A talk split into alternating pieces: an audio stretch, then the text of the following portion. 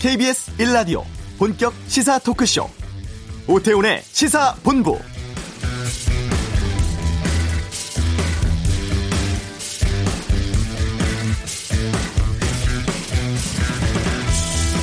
삼겹살 기름 등으로 만든 바이오 중유를 발전 연료로 사용하겠다는 정부 발표에 대해서 말이 참 많습니다.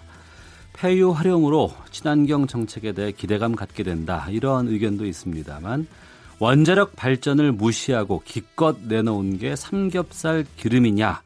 왜 이런 발상을 하는지 이해가 되지 않는다. 이런 반응도 꽤 있고요. 원전 포기 정부가 삼겹살 구워 전기 쓰자고 한다. 지나가던 돼지도 웃겠다며 자유한국당은 원색적인 논평까지 내놓기도 했습니다. 오태훈의 시사본부 잠시 후에 논란에 휩싸인 바이오 중유에 대해서 전문가 연결해 자세히 알아보도록 하겠습니다.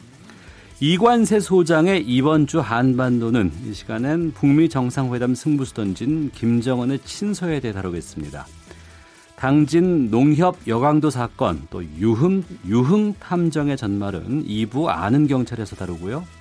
개발 정보 흘린 국회의원과 공무원 문제 그리고 고삐 풀린 부동산의 고공행진에 대해서 뉴스 소다에서 짚어보겠습니다. KBS 라디오 오태훈의 시사본부 지금 시작합니다.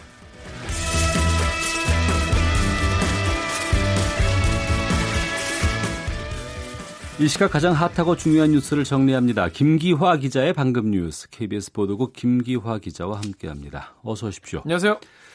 실업자 수가 외환 위기 이후 가장 많은 것으로 조사가 됐네요. 예, 통계청 발표인데요. 어, 지난달에 신규 취업자가 지난해보다 3천 명 늘어나는 데 그쳤습니다.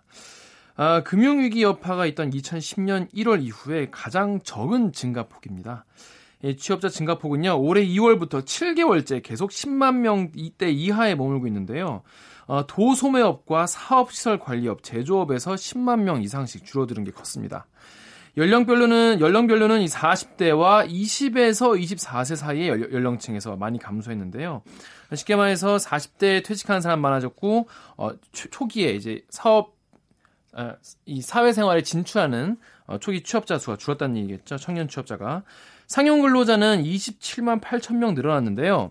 1년 미만으로 일한 임시 근로자, 또 일용 근로자가 23만 9천 명 감소했습니다. 고용원이 고용원이 있는 자영업자는 7만 1천 명 늘어났는데 고용원이 없는 나홀로 사장님은 12만 4천 명 줄어들었습니다. 네, 취업, 취업자 관련 수치도 나왔죠. 그렇습니다. 15세 이상 인구 중에 취업자 비율이죠. 고용률이 60.9%를 기록했습니다. 1년 전보다 0.3% 포인트 떨어졌는데요. 실업자가 113만 3천 명. 8월 기준으로는 외환위기 직후인 1999년 이후 가장 많은 숫자입니다. 실업률은 1년 전보다 0.4%포인트 오른 4%를 기록했고요. 특히 15세에서 29세 청년층의 실업률이 10%로 0.6%포인트 상승했는데요. 1999년 이후 같은 달 기준으로 가장 높은 수치입니다. 네. 이 여러 가지 통계 수치가 지금 나오고 있습니다만 인구 증가 폭이 감소해서 취업자 수가 줄었다 이런 주장도 있거든요. 그렇습니다. 지금 그래서 지금 실업이나 이런 어, 취업자 문제를 너무 침소봉대하는 것 아니냐, 너무 어, 정부를 비판하기 위해서 이런 걸 내놓는 게 아니냐 이런 주장도 굉장히 많이 있습니다. 그래서 통계청이 이거에 대해 얘기를 했는데요. 어, 경제 상황이 지금 실제로 좋지가 않고 어, 도소매, 사업시설, 제조업에서 이 취업자 수 감소가 지속되고 있다라면서 인구 증가폭이 감소한 것만으로 지금의 취업자 수 부진을 설명하기는 어려울 것 같다라는 분석을 내놨습니다. 알겠습니다. 요즘 서울 부동산 시장 좀 과열 양상입니다. 네. 어, 이런 상황에서 불법으로 청약 통장 거래한다거나 분양권 전매하는 경우가 많이 지금 나오고 있다고요. 네, 이런 건 좀 조심하셔야 될 것 같은데요. 서울시 민생사법경찰단이 집중 수사를 벌였습니다. 이 부동산 시장 교란 혐의인데요. 60여 명이나 이번에 형사 입건이 됐습니다. 아, 서울 곳곳에 전단 붙이거나 또 인터넷 카페에 광고를 내서 청약 통장을 사들인다고 합니다. 가점이 높은 통장일수록 많게는 4,500만 원을 주고 사드린다고 해요. 음. 사실, 처, 사실 이 청약 통장만 갖고 있는 분 입장에서 4,500만 원 준다고 하면 사실 뭐 팔 수도 있을 것 같아요. 그런 마음이 들 수 있을 것 같은데 이게 만약에 청약에 당첨되면은 이거에다가 거액의 웃돈을 얹어가지고 분양권을 또 되파는 방식으로 주택 가격 상승을 부추기고 어, 사익을 챙겼다고 수사팀이 밝혔습니다. 네. 부동산 강사가 분양권 불법 거래를 알선해주기도 한다고요? 그렇습니다. 이게 유명 부동산 카페를 운영해온 부동산 강사가 있는데요. 이 강사의 경우에는 특별 회원에게 1대1로 이 분양권 불법 거래를 알선해주고 이 대가로 수백만 원을 받는 경우도 있었다고 합니다. 이 밖에도 수사팀은 이 공인중개사 자격도 없이 기획부동산을 운영하면서 불법 매물 광고를 한 중개 보조원 9명, 아파트 특별 공급에 당첨되기 위해 주소를 넘긴 위장 전입자 2명도 입건했습니다. 이런 거 정말 하시면 안 되는 게요. 이 청약 통장 거래는 양도자, 양수자뿐 아니라 거래를 알선하고 또 이걸 광고한 사람까지 모두 처벌 대상에 들어갑니다. 네. 만약에 이렇게 불법 거래 사실이 발각되면요. 주택이 당첨되더라도 이게 취소되고요. 길게는 10년까지 청약 자격이 제한됩니다. 네. 어, 메르스 의심 증세 환자들 모두가 메르스가 아닌 것으로 확인됐네요. 그렇습니다. 그 메르스 환자와 접촉한 뒤에 이 발열 같은 걸 호소해서 검사를 받았죠. 의심 환자 10명 모두 메르스 아닌 것으로 다행히 확인이 됐습니다. 네, 질병관리본부 발표인데요. 어, 메르스 환자 61살 이모 씨와 접촉한 뒤에 의심 환자로 분류됐던 10명에 대한 검사 결과 모두 음성으로 확인됐다고 밝혔습니다. 의심 환 자 대부분이 어, 이 씨와 같은 비행기를 탄 승객 9명이 일상 접촉자고 나머지 한 명은 밀접 접촉자였던 승무원인데요. 해당 승무원은 그래서 격리가 오늘부터 해제가 되는데 네. 혹시 모르기 때문에 능동형 감시 대상에 포함됩니다. 그 외국인들도 수십 명 있었다고 하는데 뭐 행방이 묘연하다 뭐 그렇습니다. 이것 때문에 지금 사실 확실히 사실 이런 거는 얼마 좀더 어, 실제 필요한 것보다 더 강하게 조사를 해도 부족하지 않은데요. 그래서 이 외국인 30명에 대해서 이제 외교부가 대사관 도움을 받아서 소재를 찾고 있습니다. 또 쿠웨이트 현지에서 지금 보건 당국의 검진을 받았죠. 우리 국민 32명도 다행히 모두 음성으로 판명됐습니다. 네. 남북 공동연락사무소가 14일에 문을 열죠? 그렇습니다. 통일부가 14일 어, 오전 10시쯤에 개성공단 안에 있는 이 공동연락사무소 청사 정문 앞에서 개소식을 연다고 오늘 밝혔습니다. 개소식에는 이 남측에는 조명균 통일부 장관, 북측은 리선권 조평통위원장이 참석한 가운데 남북이 한 5, 60명 정도 어, 참석해서 어, 개소식을 열 것 같습니다. 남북 공동 연락사무소니까 소장이 필요하겠죠. 남측은 천혜성 차관이 겸직을 하게 됐고요. 북측에서는 조평통 부위원장이 겸직하게 되는데 아마 이 고위급 회담에 대표단에 참석했던 전종수 부위원장이나 박용일 부위원장이 유력할 것 같다고 합니다. 네. 사법농단 의혹에 연루된 이민걸 전 법원 행정처 기획조정실장 검찰에 나왔어요. 네. 어떤 혐의냐면요. 임종헌 당시 법원 행정처 차장과 함께 이 대법원에 계류돼 있던 일제 강제징용 사건을 일부러 지연 처리하는데 개입한 혐의를 받고 있습니다. 검찰은 이전 실장이 청와대의 지시를 받아서 외교부와 협의해서 이 재판을 고의 지연시킨 것으로 보고 있습니다. 이때 그 일본과의 관계 때문에 일부러 일본이 민감해할 만한 재판 결과를 어, 재판을 지연시킨 어, 과정이 있었죠. 이전 실장은 또 2015년에 법원행정처가 3억 원의 비자금을 만들어서 고위 법관들에게 수천만 원씩 활동비 명목으로 뿌리지 않았습니까? 여기에도 관여한 혐의를 받고 있습니다. 검찰은 이전 실장을 상대로 이 비자금 조성 경위와 사용처를 추궁할 계획인데요. 출석해서 기자들이 혐의를 인정하느냐 물어봤는데 검찰에서 조사를 잘 받겠다 이렇게 대답하고 들어갔습니다. 네, 댓글 공작 지휘한 혐의 받고 있는 조현호 전 경찰청장 소환됐죠. 그렇습니다. 지난주에 이어서 일주일 만에 재소환됐는데요. 이번에도 포트라인에서 관련 혐의를 전면 부인했습니다. 하지만 경찰은 조 전 청장이 2년 가까운 재임 기간 동안에 불법 댓글 활동 총괄한 것으로 보고 있습니다. 조전 청장의 소환에 앞서서 어, 경찰청 정문 앞에서는 이 쌍용차 노조원들이 항의 집회를 열었는데요. 네. 과거에 이 쌍용차 강제 진압 책임자가 조 전 청장이다. 법적 책임을 물어야 한다라고 주장했는데 조 전 청장은 이에 대해서도 어, 쌍용차 노조가 사실을 왜곡하고 있다. 자신의 잘못을 인정하지 않았습니다. 네, 김기화 기자였습니다. 고맙습니다. 고맙습니다. 네, 이어서 교통 상황 살펴보겠습니다. 교통정보센터의 이송희 리포터입니다.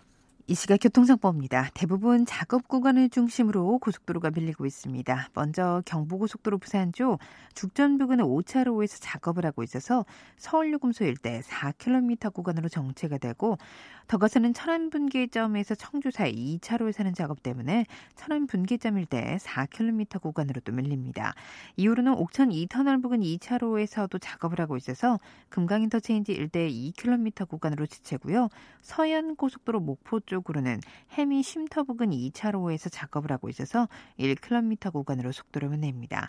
중부고속도로는 하남 쪽인데요. 오창 분기점 부근 2차로에서는 작업 때문에 서청주 인터체인지부터 7km 구간으로 지체가 되고 반대 남이 쪽으로는 남이 분기점 부근 2차로에서 작업을 하고 있어서 서청주 인터체인지부터 5km 구간으로 정체입니다.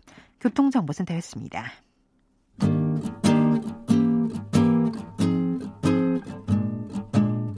KBS 1라디오 오태훈의 시사본부 여러분의 참여로 더욱 풍성해집니다. 방송에 참여하고 싶으신 분은 문자 9730번으로 의견 보내주세요. 애플리케이션 콩과 마이케이는 무료입니다. 많은 참여 부탁드려요.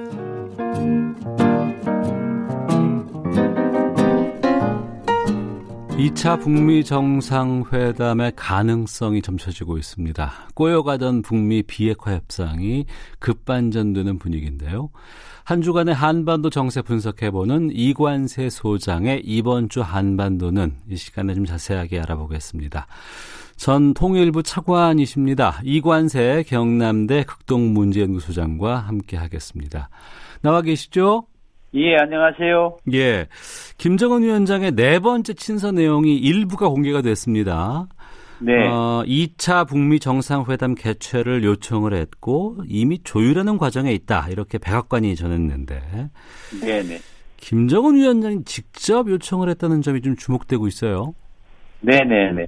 뭐, 잘 아시다시피 그 친서를 통해서 그 2차 북미 정상회담을 아마 제안을 한 것 같습니다. 네. 그래서 그 참모들인 그 백악관의 존 볼튼 국가안보보좌관도 북미 주, 두 정상 간 또 다른 회담 가능성이 존재하다 하면서 제2차 북미 정상회담 가능성을 막 강하게 시사 했습니다. 네. 그래서 이 김정은 위원장이 이 친서를 통해서 이렇게 그 2차 북미 정상회담 개최를 요청한 것은 북미 간의 대화를 재개하자는 마 제안이고 그동안에 그 종전선언과 비핵화 그 선행 조치 이걸로 아, 대립이 돼 있었고 타협점을 못 찾았는데 이제 막 재정비해서 새롭게 막 대화를 하자 막 이런 얘기인 것 같습니다. 네. 그래서 아마 조만간 뭐 어쩌면 북미 간의 그 실무 고위급 회담이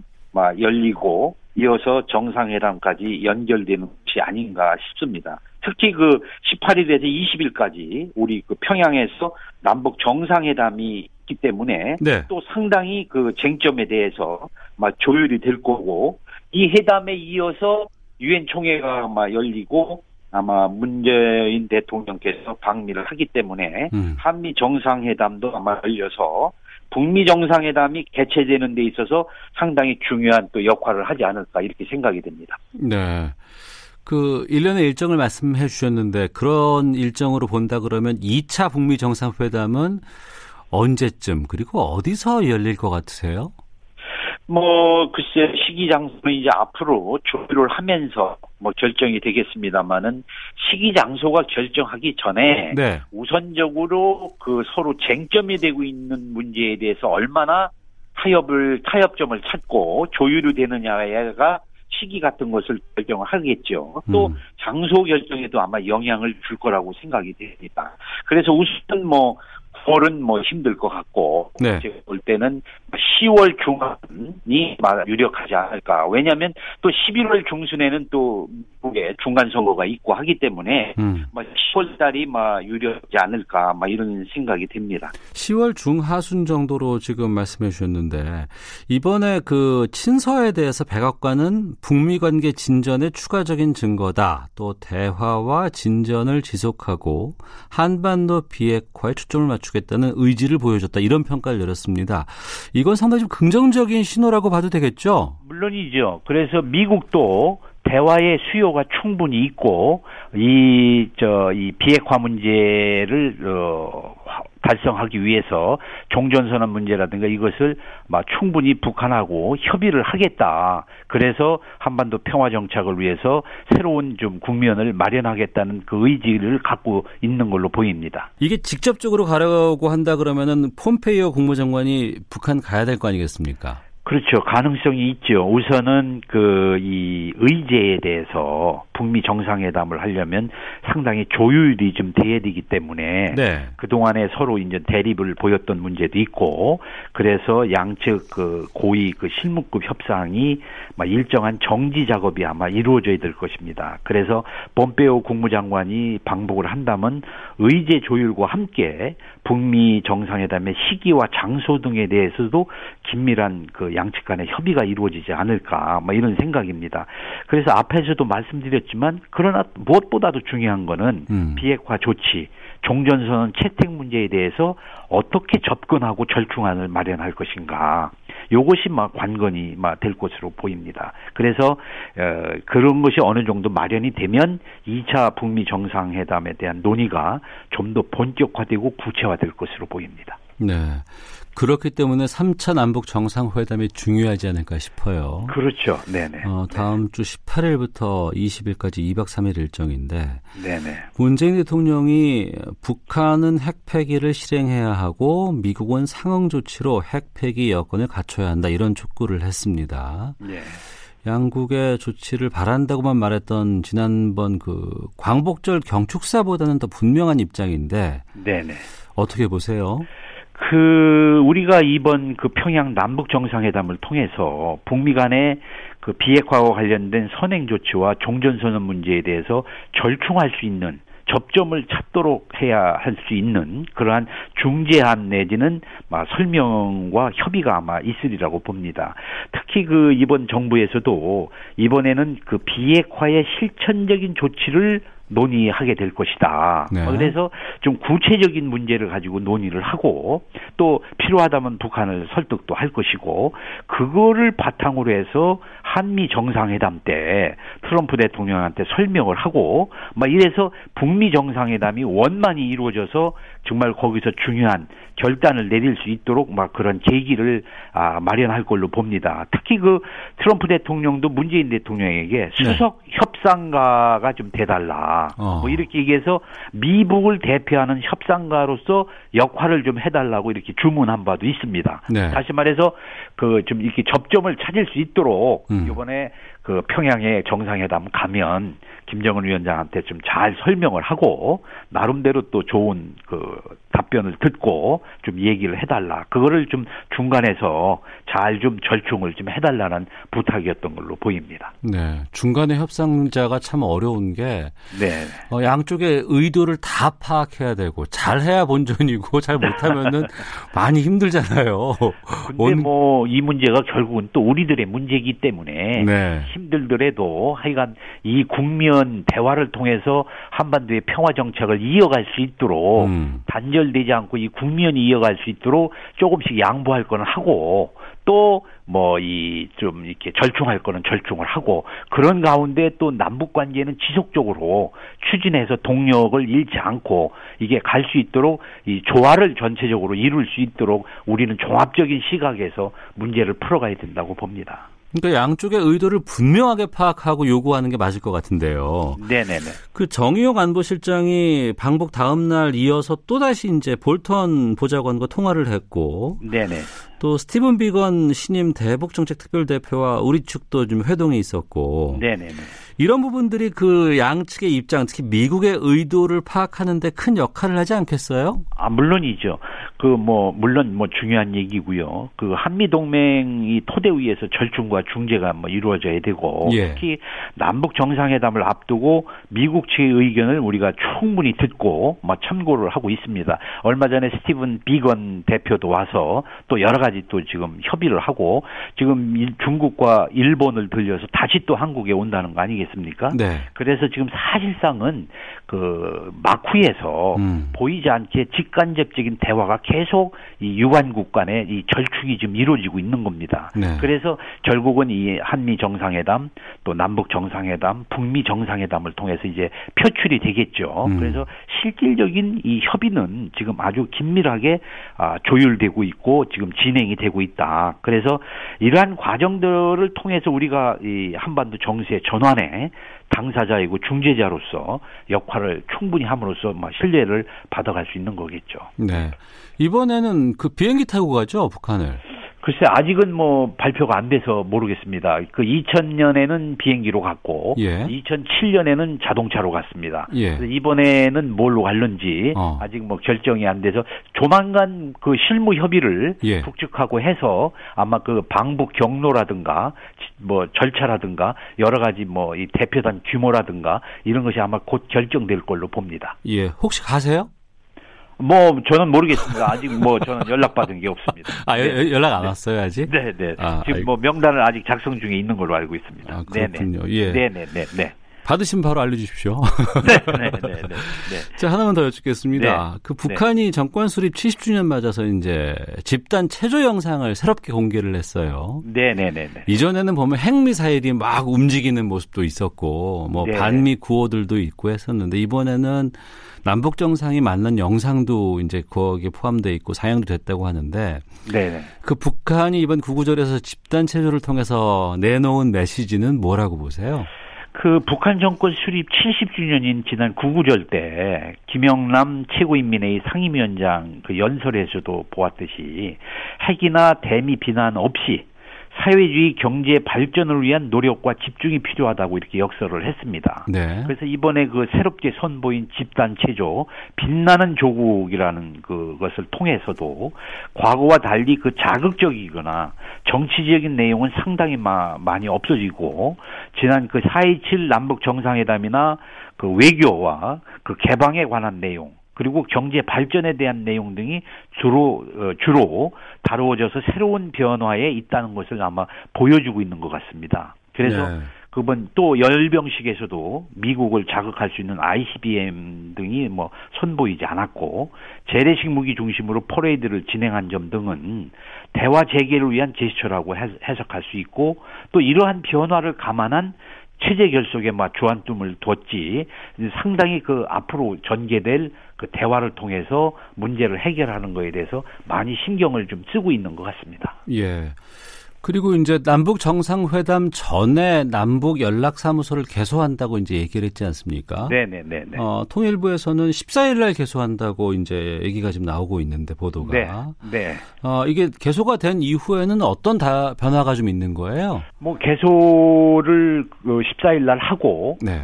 14일서부터 근무를 시작을 하는 걸로 알고 있습니다. 어, 그래요? 네, 네, 네. 그래서 바로 뭐 이 업무가 이제 남북한이 합동으로 예. 거기 같은 건물에서 일을 하면서 어. 어, 모든 남북 교류 협력의 문제라든가 또는 뭐 북한에 뭐 전달할 거나 또는 뭐 이 협의할 문제 같은 거를 좀 더 긴밀하게 음.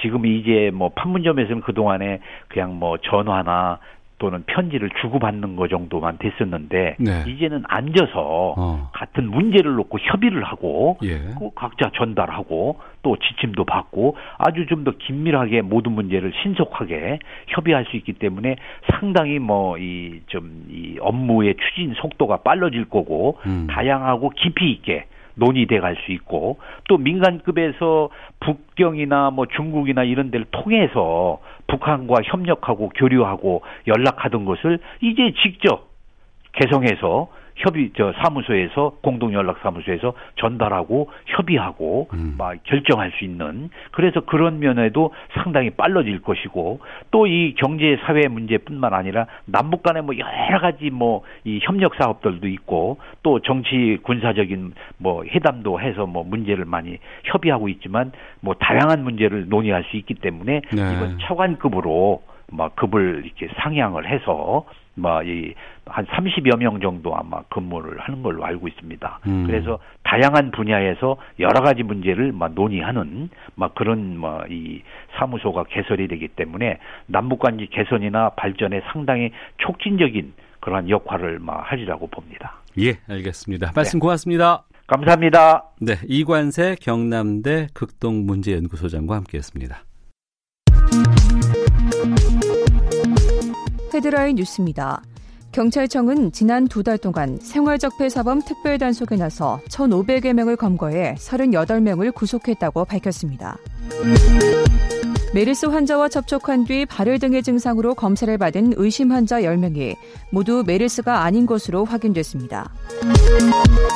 외교부가 국내 메르스 확진자와 함께 비행기를 탔다 연락이 끊긴 외국인 30명에 대해 소재 파악에 나섰습니다. 경찰이 메르스 관련 가짜 뉴스가 온라인상에서 급격히 유포되는 것과 관련해 특별 단속을 시작했습니다. 지금까지 헤드라인 뉴스 정한나였습니다.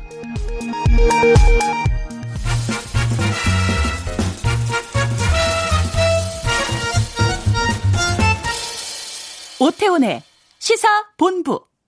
네, 지금 시각 12시 45분 지나고 있습니다. 삼겹살 기름을 이용해서 발전소를 돌린다는 제목의 기사가 있었습니다. 댓글에 뭐 참신하다는 평가도 있었고 장난 같다, 비아냥까지 다양한 의견들 오가고 있는 상황인데요. 이 바이오 중유에 대한 이야기입니다. 이에 대해서 좀 자세히 알아보겠습니다. 한국 석유관리원 석유기술연구소의 황인하 팀장을 연결합니다. 나와 계시죠? 네, 안녕하세요. 예. 네. 먼저 이 그 기름 중에서 이게 바이오 중유라는 것 같은데 이 중유가 무슨 기름인지부터 좀 소개해 주세요. 네, 뭐 쉽게 말씀드리자면 그 원유를 수입해서 정제 과정을 거치는데요. 예. 그 휘발유, 등유, 경유 이후에 나오는 기름이 있습니다. 어. 네, 그래서 이제 외형적으로는 검은색을 띠고 비교적 이제 높은 점도하고 황성분을 갖고 있는 그런 특징이 있습니다. 예. 일반 중유와 그럼 바이오 중유는 어떻게 다른 거예요? 일단 뭐 일단 일반 중이라고 하면은 먼저 말씀드린 대로 이제 원유에서 나오는 거고요. 예. 그다음에 바이오 중에는 말씀드린 그대로 이제 바이오 즉 생물체에서 유래하는 기름으로서 어. 그 둘의 물리적 특징은 유사하다고 볼 수 있습니다. 어. 그러니까 유전에서 나와 가지고 이걸 한 게중 네. 일반 중유고 네, 그렇습니다. 그럼 바이오 중유라는 거는 뭐 식물이나 동물이나 이런 네. 것에서 나오는 기름을 말하는 거죠? 네, 그렇습니다. 예. 그러면은 그 삼겹살 기름으로 발전소를 돌린다는 기사 제목은 어떻게 보신 거예요? 이거 어떻게 그 판단을 하세요? 네, 일단 삼겹살 기름 자체도 그 바이오 중의 원료가 될 수 있습니다. 네. 조금 전에 말씀드린 대로 이제 생물체에서 유래한 거거든요. 음. 네, 다만 이제 삼겹살 기름 하나에다가 국한돼서 이렇게 말씀을 하셨지만 사실 많은 원료 중에 하나로 보시면 되겠습니다. 네. 많은 원료 중에 하나라 그러면은 삼겹살 네. 기름 외에도 네. 다른 것들이 다 포함이 되나요? 네, 그렇죠. 식물성에서 나오는 그런 대두유라든지 폐 식용유 또는 뭐 다른 어떤 동물체에서 나오는 그런 기름들 그 다음에 저희가 흔히 얘기하는 그 실, 실생활에서 보면은 뭐 기름이라는 것들 있지 않습니까? 예, 예. 네, 그 중에서 석유 제품을 빼고 나머지 기름들은 거의 다 바이오 중의 원료가 될 수 있다 이렇게 보시면 되겠습니다. 예. 그 바이오 중유 발전 산업이라는 게 있는데 이게 2012년 신재생 에너지 공급 의무화 제도와 연관돼 있다고 들었는데 여기에 대해서 좀 설명을 좀 해 주세요. 네, 뭐 긴밀한 연관이 있고요. 신재생 에너지 공급 의무화제는 소위 그 RPS로 이렇게 불리는데요. 네, 이것은 500메가와트 이상의 발전 설비를 보유한 발전사에게 총 발전량의 일정 부분을 신재생 에너지를 공급하도록 의무한 제도를 얘기합니다. 네. 그래서 2012년에 시작돼서 올해는 5%가 의무 비율을 적용받고 있습니다. 음. 그러니까 그 석유기술연구소의 결과 연구 결과를 토대로 해서 이 산업통상자원부에서 석유 및 석유 대체연료 사업법 시행규칙 개정안을 입법 예고했고 네. 이 때문에 아마 이 기사가 나온 것 같은데 그러니까 친환경적인 바이오 중유를 발전용 에너지로 이제 인정하겠다는 거잖아요. 네, 그렇습니다. 어 이거는 그럼 과학적으로 검토가 다 끝난 상황입니까 지금이? 예, 그 바이오 중의 상용화 이전에 이미 2014년부터 지금까지 시범 법을 실시하고 있었습니다. 근데 거기에 맞춰가지고 같은 기간 실증 연구가 진행되었는데요. 예. 실증 연구에서는 발전 설비 영향하고 그다음에 바이오 중의 품질을 연결해서 검토를 했었습니다. 음. 예, 그래서 최종적으로 보면은 중위 발전 설비에 문제가 없도록 바이오 품질, 성능, 안전성에 대한 검증을 완료를 했고요. 그래서 이제는 써도 되겠다라고 이렇게 결론을 내린 겁니다. 네. 삼겹살 기름이라고 이제 우리가 많이 얘기를 하다 보니까 네. 좀 여러 가지 논란이 있습니다만 네. 최근에 뭐 식당에서 쓰는 폐 식용유 이런 걸 갖고도 이 바이오 중유를 만들 수도 있습니까? 네, 물론 그렇고요. 그 앞에 말씀드렸지만은 뭐 폐식용유가 일반적으로 과거부터 많이 쓰여졌습니다. 사실은 어. 바이오 중유 이전에 바이오 디젤이라고 하는 부분이 있었고요. 예. 이거는 지금 현재 그 자동차에 들어가는 경우에 다 포함이 되어 있습니다. 음, 그렇군요. 디젤료도 그게 네. 가능하고. 네네. 근데 이게 그 이물질들이 많은 거잖아요. 이런 폐식용유라든가 삼겹살 기름이라든가 이런 거. 네네. 이거 모아서 정제해서 기름을 만들면 비용 더 들어가지 않습니까? 음, 바이오 중유를 만드는 과정은 다른 석유화학 제품보다 복잡하지는 않습니다. 그래서 거기서 나오는 환경 오염 물질들이 많다고는 볼 수 없고요. 예. 어, 차라리 그 전체를 폐기물로 버려지는 것보다 음. 오히려 더 낫다라고 이렇게 판단이 됩니다. 아, 버려지는 것보다는 네. 이것을 아, 가공하고 네, 네. 재활용해서 쓸 수 있는 게 훨씬 더 낫다. 예, 그렇습니다. 예. 예. 사실은 그 버릴 때도 비용이 소모가 되거든요. 아, 그렇겠군요. 네, 예. 네. 그, 그 소모되는 그 비용을 가지고 어. 에너지화 한다면 더 좋은 거죠. 예. 근데 이제 이게 안정적으로 네. 이러한 폐 원료를 공급받을 수 있을까가 좀 궁금하기도 하거든요. 삼겹살 기름이 얼마나 나온다고 네, 이걸로 네. 발전소를 돌릴 수 있을까라는 궁금증 말입니다. 예, 예, 뭐, 뭐 비단 뭐 삼겹살뿐만 아니라 뭐 다른 것도 있겠지만요. 예. 그 현재 이미 폐식용유를 수거하는 체계는 갖추어져 있습니다. 어. 그래서 이미 여러 업체들이 영업을 하고 있고요. 예. 다만 이제 현재까지는 경제성과 효율성이 고려될 수밖에 없으니 음. 대규모의 식품 가공이나 뭐 음식점 이런 부분에 주, 로 이제 수거 대상이 되고 있고요. 네. 어, 상용화가 되면은 아무래도 수요가 커지게 됩니다. 음. 네, 지금보다는 수거 체계가 그 네. 이후에는 점차 개선이 될 것이다 이렇게 보고 있습니다. 예. 이 해외에서 바이오 중유를 활용해서 성공한 사례 같은 것들도 있습니까? 네, 예전에 미국 하와이에서 바이오 연료로 발전한 그 사례는 있습니다만 음. 그 경제성 문제로 지금은 사용하고 있지 않습니다. 네. 네, 조금 뭐 들여다 보면은 그 미활용 자원이나 폐자원을 활용하지 않, 않았기 때문에 음. 환경적 이득이 비교적 적고 그다음에 이제 가격이 또 그러다 보니까 가격이 또 높지 않겠습니까? 그래서 네. 높은 원료 가격이 부담이 되었던 것으로 판단됩니다. 예.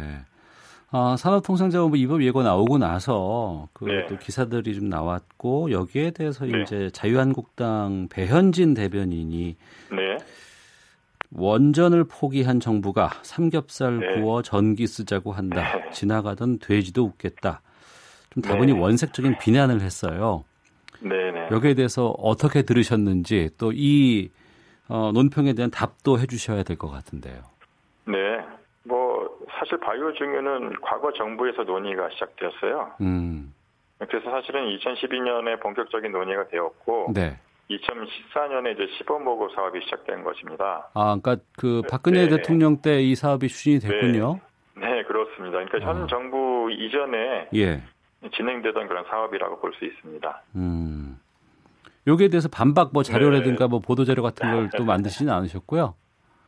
네, 사실 그, 뭐 이미 좀 많이 좀 설명이 돼가지고 이제 뭐 시민들이 조금 이제 이해가 좀 되실 것 같고요. 음. 예. 뭐 사실 뭐 논평하는 입장에서는 뭐 조금 그 혼란이 올 수도 있었습니다. 뭐 삼겹살이란 말에 어떤 집중을 하다 보면 음. 뭐좀 이상한 말로 좀 들릴 수도 있잖아요. 그래서 예. 사실은 뭐 삼겹살이란 말에 집중해서 과장된 표현을 쓰신 건 맞고요. 음. 네, 그래서 뭐 굳이 저희가 다른 논평을 안 하셔 안 하더라도 네. 우리 저 뭐 국민들이나 시민들은 뭐 이해를 하시는 것 같더라고요. 자극적인 단어를 써서 표현을 했다라고 이렇게 이해를 하시는 것 같습니다. 네, 그러면 이 사업의 본질적인 부분을 좀 또 질문 드리겠습니다. 네, 어, 버려지는 것들을 가공하고 재활용해서 이것을 네. 이제 에너지화 하는 거 아니겠습니까? 네 그렇습니다. 이 바이오 중유 사업이 안착을 하게 되면 우리 사회에 어떤 네. 효과를 줄 수 있을까요? 일단은 그 원료 사용면이나 사용 발전기 기술면에서 이 다소 제한적이었던 부분이 있었는데요. 네. 이번에 상용화되면서 전면 허용이 됩니다. 네, 그러자면은 이제 점진적으로 생산량과 이제 사용량이 증가할 것으로 예측이 되고요. 예. 또 그에 따라서 이제 환경적인 효과도 어. 긍정적인 효과도 많이 증가될 걸로 이렇게 보고 있습니다. 예. 그리고 또 더불어서 이제 향후 이제 다른 바이오 연료들도 있습니다. 음. 그래서 이런 연료들이 이제 원료 물질이 더 다양화되고 더불어서 이제 수거 측에도 개선이 될 것 같다 이렇게 생각을 하고 있습니다. 예. 이 바이오 중유지만 지금은요. 이게 네. 더좀 활용도가 높아지고 기술이 발전되면 뭐 네. 자동차를 돌린다거나 이런 것들도 가능해질 수 있습니까? 예, 현재 시점에서 바이오 중유는 이제 발전용에만 국한을 시켰고요. 예. 사실은 자동차에 사용하기에는 좀 무리는 있습니다. 음. 네, 그래서 이제 다른 이제 대체 연료를 이제 개발을 하면 네. 자동차용 연료로 사용될 수 있는 그런 원료들은 더 나올 것 같고요. 음. 그래서 지금 현재 지금 입법 예고된 바이오 중요 자체는 네. 발전소에 그 보일러를 돌리기에 적합하도록 그렇게 만들어져 있습니다. 예. 그러면 네. 석유를 대체할 만한 가능성 있는 자원은 뭐가 있을까요? 네. 일단 제가 우선적으로 말씀드릴 수 있는 부분은 아마도 바이오 에너지 분야가 될 것 같습니다. 어. 아마도 그게 저희 그 관리원, 석유 관리원의 어떤 특정 지을 수 있는 분야가 되, 돼서요. 예. 그래서 보면은 저희 관료는 이미 그 다양한 원료에서 유래한 바이오 에너지를 연구 시간이 많이 없어서 간단히 좀 말씀해 주세요. 예. 네, 향후에는 뭐 목재, 미세조류, 곤충, 뭐 음. 기름을 함유한 음식 폐기물들이요. 네. 그 상용화되는 데 좀 도움이 되지 않을까 하고요. 이게 지금 실증 연구가 이제 알겠습니다. 예, 바이오 에너지원으로 등장할 것 같습니다. 예, 서유기술연구소의 네. 황인하 팀장이었습니다. 네. 고맙습니다. 네, 감사합니다. 네, 뉴스 들으시고 잠시 후 2부에서 뵙겠습니다.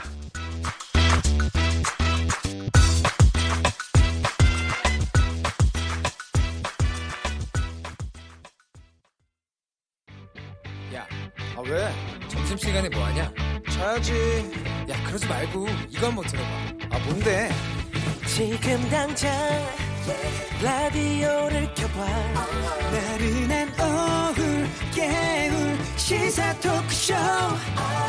모두가 즐길 수 있고 함께하는 시간. 유쾌하고도 신나는 시사 토크쇼.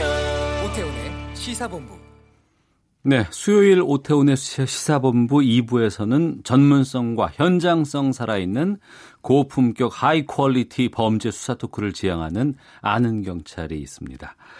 김복준 한국범죄학연구소 연구위원, 전 서울경찰청 범죄심리분석관이신 배상원 프로파일러와 함께합니다. 두 분 어서 오십시오. 네, 안녕하세요. 예. 두 분과 함께 저희가 그 음. 은행 강도라든가 뭐 여러 가지 음. 부분에 대해서 다뤘었고 그때마다 대한민국에서는 100% 잡힌다라고 네. 두 분이 또 말씀하셨고 그랬었는데 이번에 충남 당진 송악 농협에서 은행 강도가 있었고 창구 직원과 손님 위협해서 현금 2,700여만 원을 빼서 달아난 사건이 발생을 했어요. 그런데 이 강도 행적에 여러 가지 좀 이렇게 우리가 들여다볼 점이 있다고 네. 들었습니다. 어떻게 된 일인지 좀 말씀해 주세요. 김복준 예, 엊그제 뭐 일이죠. 뭐 조금 전에 설명하셨던 그 어, 당진에 있는 송암 송악 농협인데요. 제가 예. 거기 압니다. 낚시를 가끔 가기 때문에. 어. 예.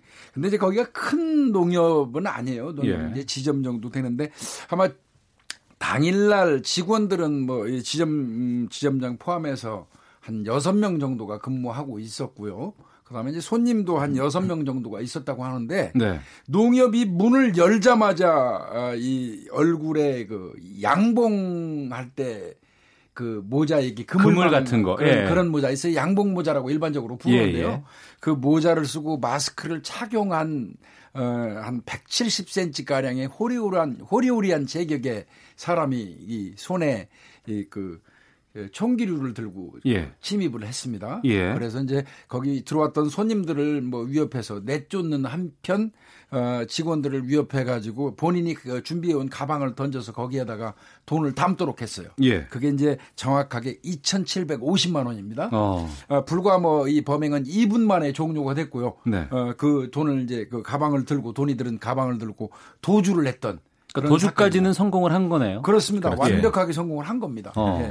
전체적으로 이제 보통 그런 농협을 단위 농협이라고 예, 그렇죠. 예. 부르고 이제 9시 10분쯤에 침입했다는 걸 봤을 때 아마 시간은 계산을 했을 것 같고 음. 또 손님이 가장 없고 그좀 좀 이제 이건 관찰을 했을 수 있다는 가능성이 분명 존재하는 것 같습니다. 사전에. 사전에. 예. 그리고 이제 초기에 한 여섯 발 정도의 타정총에 그 발사했다 몇 발 정도는 이제 음. 위험용으로 네. 했다고 얘기를 하고 그래서 이제 그 손님들한테는 뭐 다친 분은 없는 것 같고요. 아 총기 가 뭐였어요? 이게 타정총이라고 해서 이제 건설 현장에서 우리가 인테리어 업자들이 못을 박는 데 쓰는 아못 박는 뭐 탁한가 뭐 이런 부분 비슷하게 된 그런 거. 형태죠. 아. 말하자면 이제 뭐 거기에 약간의 그 전동이나 예, 예, 예. 화약을 넣은 형태로 해갖고 우리 저 100m 달리기 때 빵 쏘는 그런 형태처럼 어. 그렇게 이제 해서 못을 박게 되는 예. 그런 용 이제 무기라고 볼 수는 없지만은 건설 현장이나 건축 현장에 쓰는 건데. 음.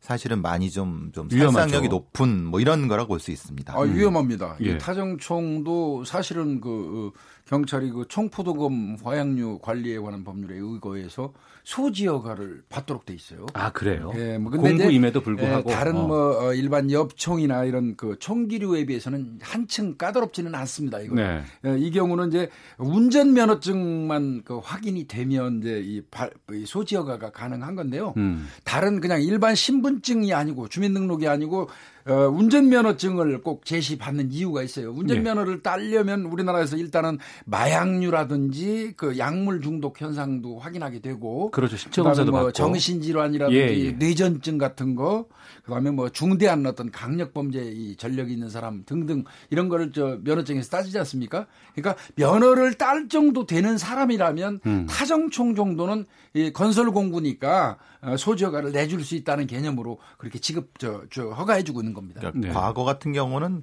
그 이제 약간의 화약류가 들어갔는데 음. 요새는 그거보다 더 성, 예, 전동, 성능이 전동이. 좋은 전동으로 요즘은 이제 전자석으로 하는 거로 하기 때문에 오해가 있으신 분도 있습니다. 왜냐하면 그걸 왜 경찰서 관리해? 뭐 이렇게 음. 그거는 위험도 때문에 그런 네. 거죠. 그래서 이제 몇 년 됐습니다. 이런 총포도금 화약보험 관리 법안이 개정이 되면서 음. 간편화된 부분이 분명히 있습니다. 이전에는 사실은 뭐 이렇게 되지 않았었는데 조금 간편화된 건 분이 있습니다. 그것 때문에 약간의 여론에서 왜 이렇게 뭐 쉽게 구입할 수 있냐라고 하시는데 어 아무래도 규제 완화라든가 뭐 여러 가지 인터리어 업자들이 많이 쓰시니까 그런 부분이 있는데 물론 앞으로 사회적 합의를 통해서 좀 규제를 강화해야 되느냐 이런 부분도 분명히 존재할 수 있습니다. 아직은 잘 좀 논의가 필요한 부분이라고 보여집니다. 네. 그래서 이제 돈을 챙겨서 도주를 했어요. 네.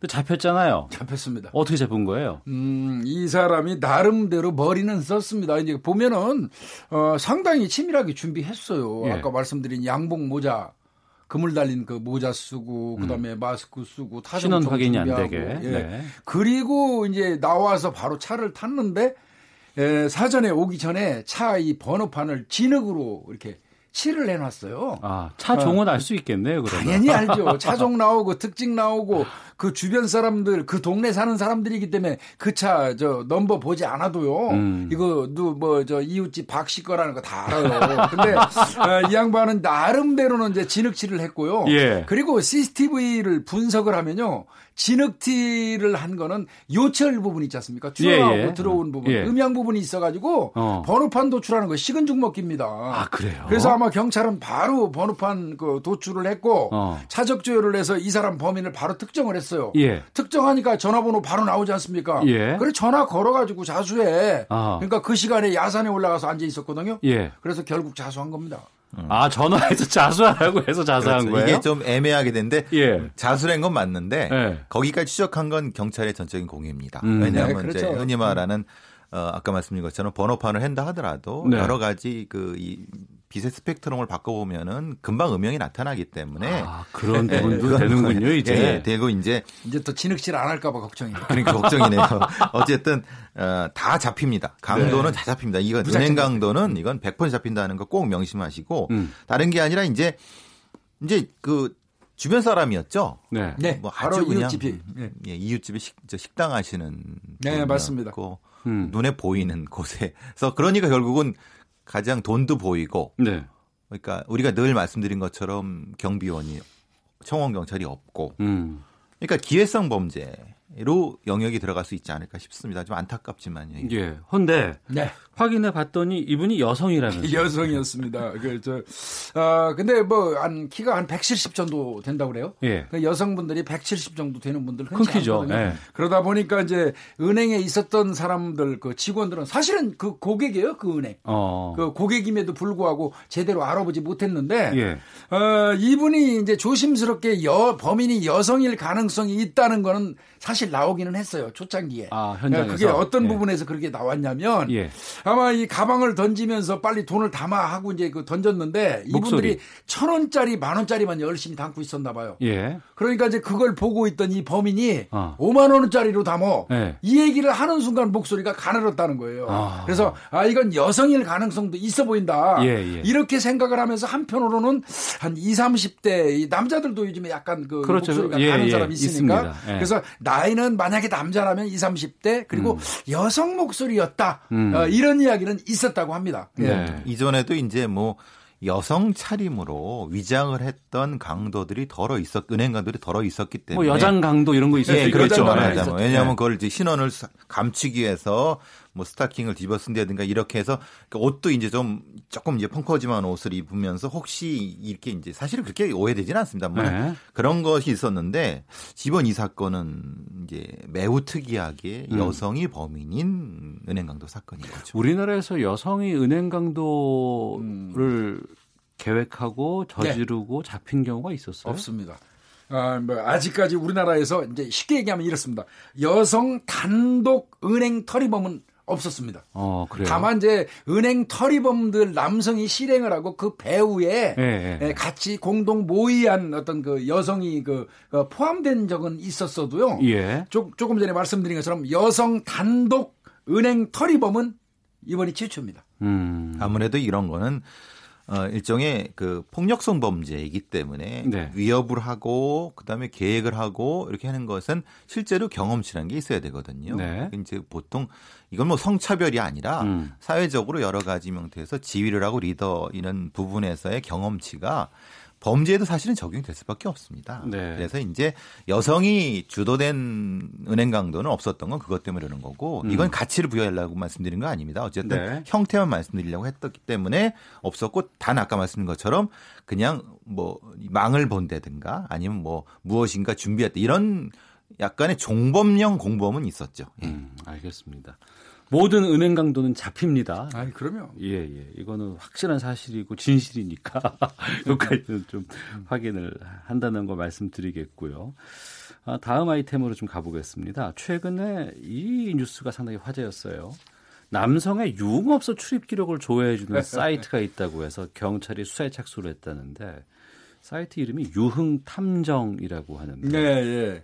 이게 유흥탐정이라고 이제 그 이름은 그렇게 붙었습니다마는 예. 사실은 성매매 탐정이라고 바꾸는 게 맞아요. 어. 음, 유흥 탐정 한다고 그러면 뭐 그냥 업소 술집에 어, 드나들어도 유흥 업소에 드나들으면 뭐 다 유흥 탐정이 되겠죠. 그렇게 따진다면 근데 예, 이제 예. 엄밀히 얘기하면은 성매매 탐정이라는 거죠. 음. 이게 뭐냐면요. 어, 휴대폰 그 애플리케이션 그 앱, 앱을 깔아 가지고 예. 그 아마 그저 IP를 추적해 보니까 해외 쪽에 본그 있는 것 같습니다. 어. 아니, 그 본거지는 그런데 이제 그들이 뭐라고 얘기하냐면 우리가 어 당신이 사귀고 있는 음, 뭐 음, 남자친구 그러니까 애인이라든지 당신의 남편의 에, 성매매 업소 예. 어, 출입 기록을 우리가 이 저 만 원만 우리한테 주면 음. 어, 그 일자, 날짜, 출입한 날짜, 그 다음에 출입한 업소, 음. 그 다음에 횟수를 어, 조회해 주겠다.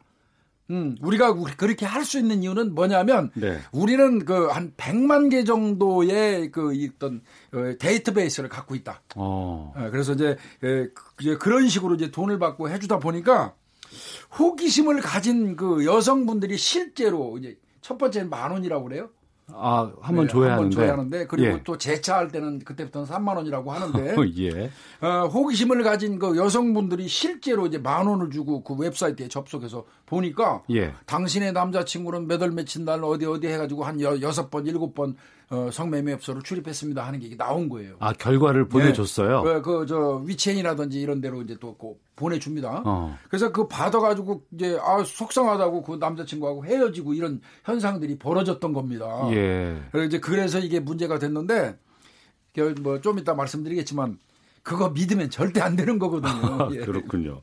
그러면 업체 측에서는 이거를 어떻게 조회를 할 수가 있는 거고 그, 그들의 노하우가 따로 있었던 건가요? 조금 역사를 봐야 되는 게 우리나라의 그 흔히 말하는 이 표현이 그런 뭐 유흥업소 단란주점이라는 표현을 써도 되나요? 예, 예. 예.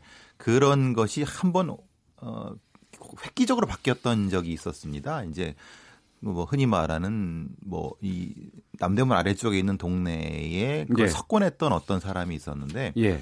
그 사람이 삑 아이고 이게 뭐라 해야 되나 뭐라 해야 되나 이거를 호객꾼 호객, 호객꾼 예, 출신이었는데요. 음, 그 사람이 뭐 들리는 얘기로는 뭐, 뭐 수천억의 자산가라 이런 얘기도 하는 사람이었었는데 어. 그러면서 뭐가 그랬냐면 그 사람이 네트워크를 만든 거죠. 유흥업소 과거에 종사했던 사람이 음. 돈을 많이 벌었고 그 음. 그 일로 큰 성공을 해서 어, 본인이 갖고 있는 정보를 네트워크를 만들었다. 호객꾼들의 네트워크. 예. 그는 호객꾼들은 자기 그 이제 저런 흔히 말하는 이제 손님들. 손님들의 음. 전화번호를 그래도 최소한 뭐 몇 개 이상씩 가지고 있지 않습니까? 네, 그거를 네. 교차해서 이제 해보고 그게 기초가 된 건데 그게 진실이라고 말씀드리는 건 아닙니다. 아, 지금 네. 말씀하시는 거는 이제 그런 원조고요. 원조, 원조. 이 경우는 이제 뭐냐면요. 이 경우는 제가 좀 설명을 드릴게요. 네. 아, 이들이 한 100만 개 정도의 이 전화번호를 가지고 있으면서 어 이제 이그 조회를 해준다는 거거든요. 네. 근데 이 100만 개는 지들이 어, 그 본인들이 어떻게 취득을 했냐? 음.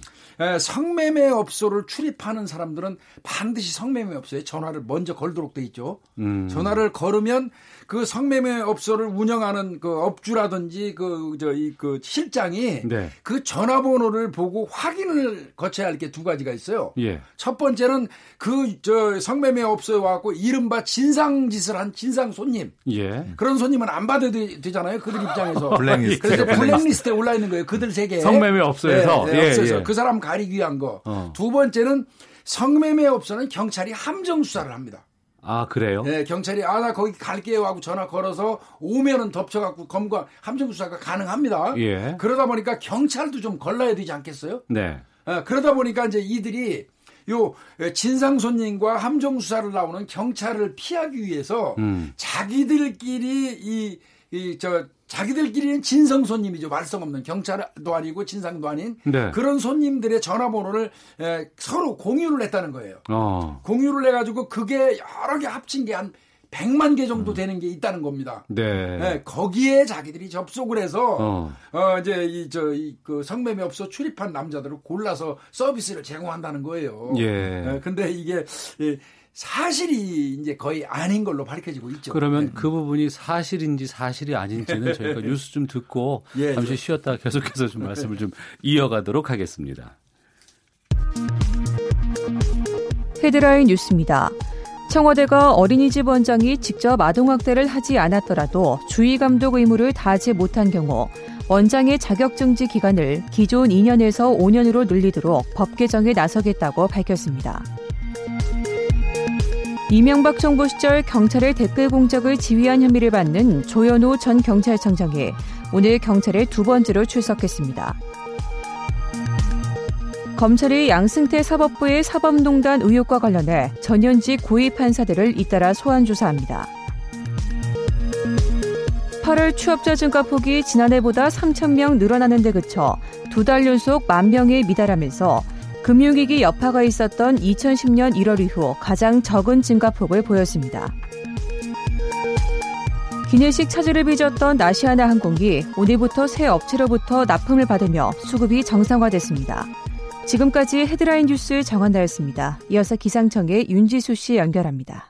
네, 오늘의 미세먼지와 날씨 정보입니다. 지금 대기 상태가 상당히 좋습니다. 서울은 미세먼지가 1세제곱미터당 16마이크로그램, 초미세먼지는 5마이크로그램을 나타내면서 전국적으로 미세먼지 상황이 좋은 단계를 보이고 있는데요. 대기 확산이 원활하기 때문에 당분간 이 좋은 상태 쭉 이어갈 것으로 예상됩니다. 오존 상황도 전국적으로 보통 상황을 보이고 있습니다. 서울을 비롯해 대부분 지역은 맑은 날씨를 보이고 있지만 동해안 지방과 남해안, 제주도 지방은 구름 양이 많고 제주도와 포항을 비롯한 일부 동해안 지역 빗방울이 조금씩 떨어지고 있는데요. 제주도 지방의 경우 제주도 남쪽 해상을 지나는 기압골의 영향 때문에 동해안 지방과 남해안 일부 지역은 동풍의 영향 때문에 오늘도 빗방울이 좀 더 내리겠고 이 가운데 제주도와 경상도 해안 지역은 5mm 안팎으로 비가 좀 더 내릴 것으로 보입니다. 제주도와 남해안 지방은 내일도 아침부터 오후 사이에 가끔 비가 내릴 텐데요. 내일 제주도는 좀 더 많은 10에서 50mm, 남해안 지역은 5에서 20mm가량의 비를 내다보고 있습니다. 오늘 낮 최고기는 어제보다 높게 오르면서 낮에는 덥겠습니다. 광주가 29도, 서울, 대전 28도 안팎까지 오를 전망입니다. 지금 서울 기온은 26.8도고요. 습도는 43%입니다. 지금까지 미세먼지와 날씨 정보였습니다. 다음은 이 시각 교통 상황 알아보겠습니다. KBS 교통정보센터의 이송희 씨입니다. 이 시각 교통정보입니다. 서울시내 간선도로 교통량이 많은 가운데 고장 차량 여파도 받고 있습니다. 강변북로 구리 쪽 마포대교에서 한남대교까지 정체인데요. 한남대교 부근 3차로에 고장 차량이 서 있어서 속도를 더 못 내고 있고 올림픽대로 잠실 쪽으로도 아직은 수산시장기에서 한강대교, 한남대교에서 청담대교까지 밀립니다.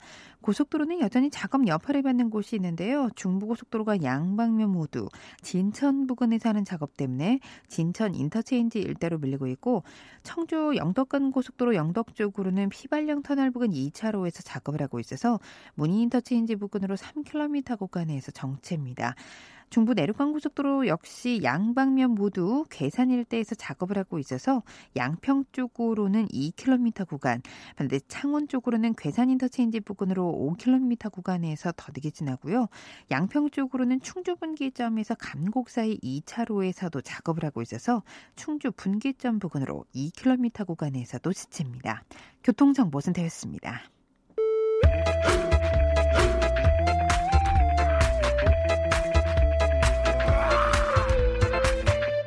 오태우래 시사 본부.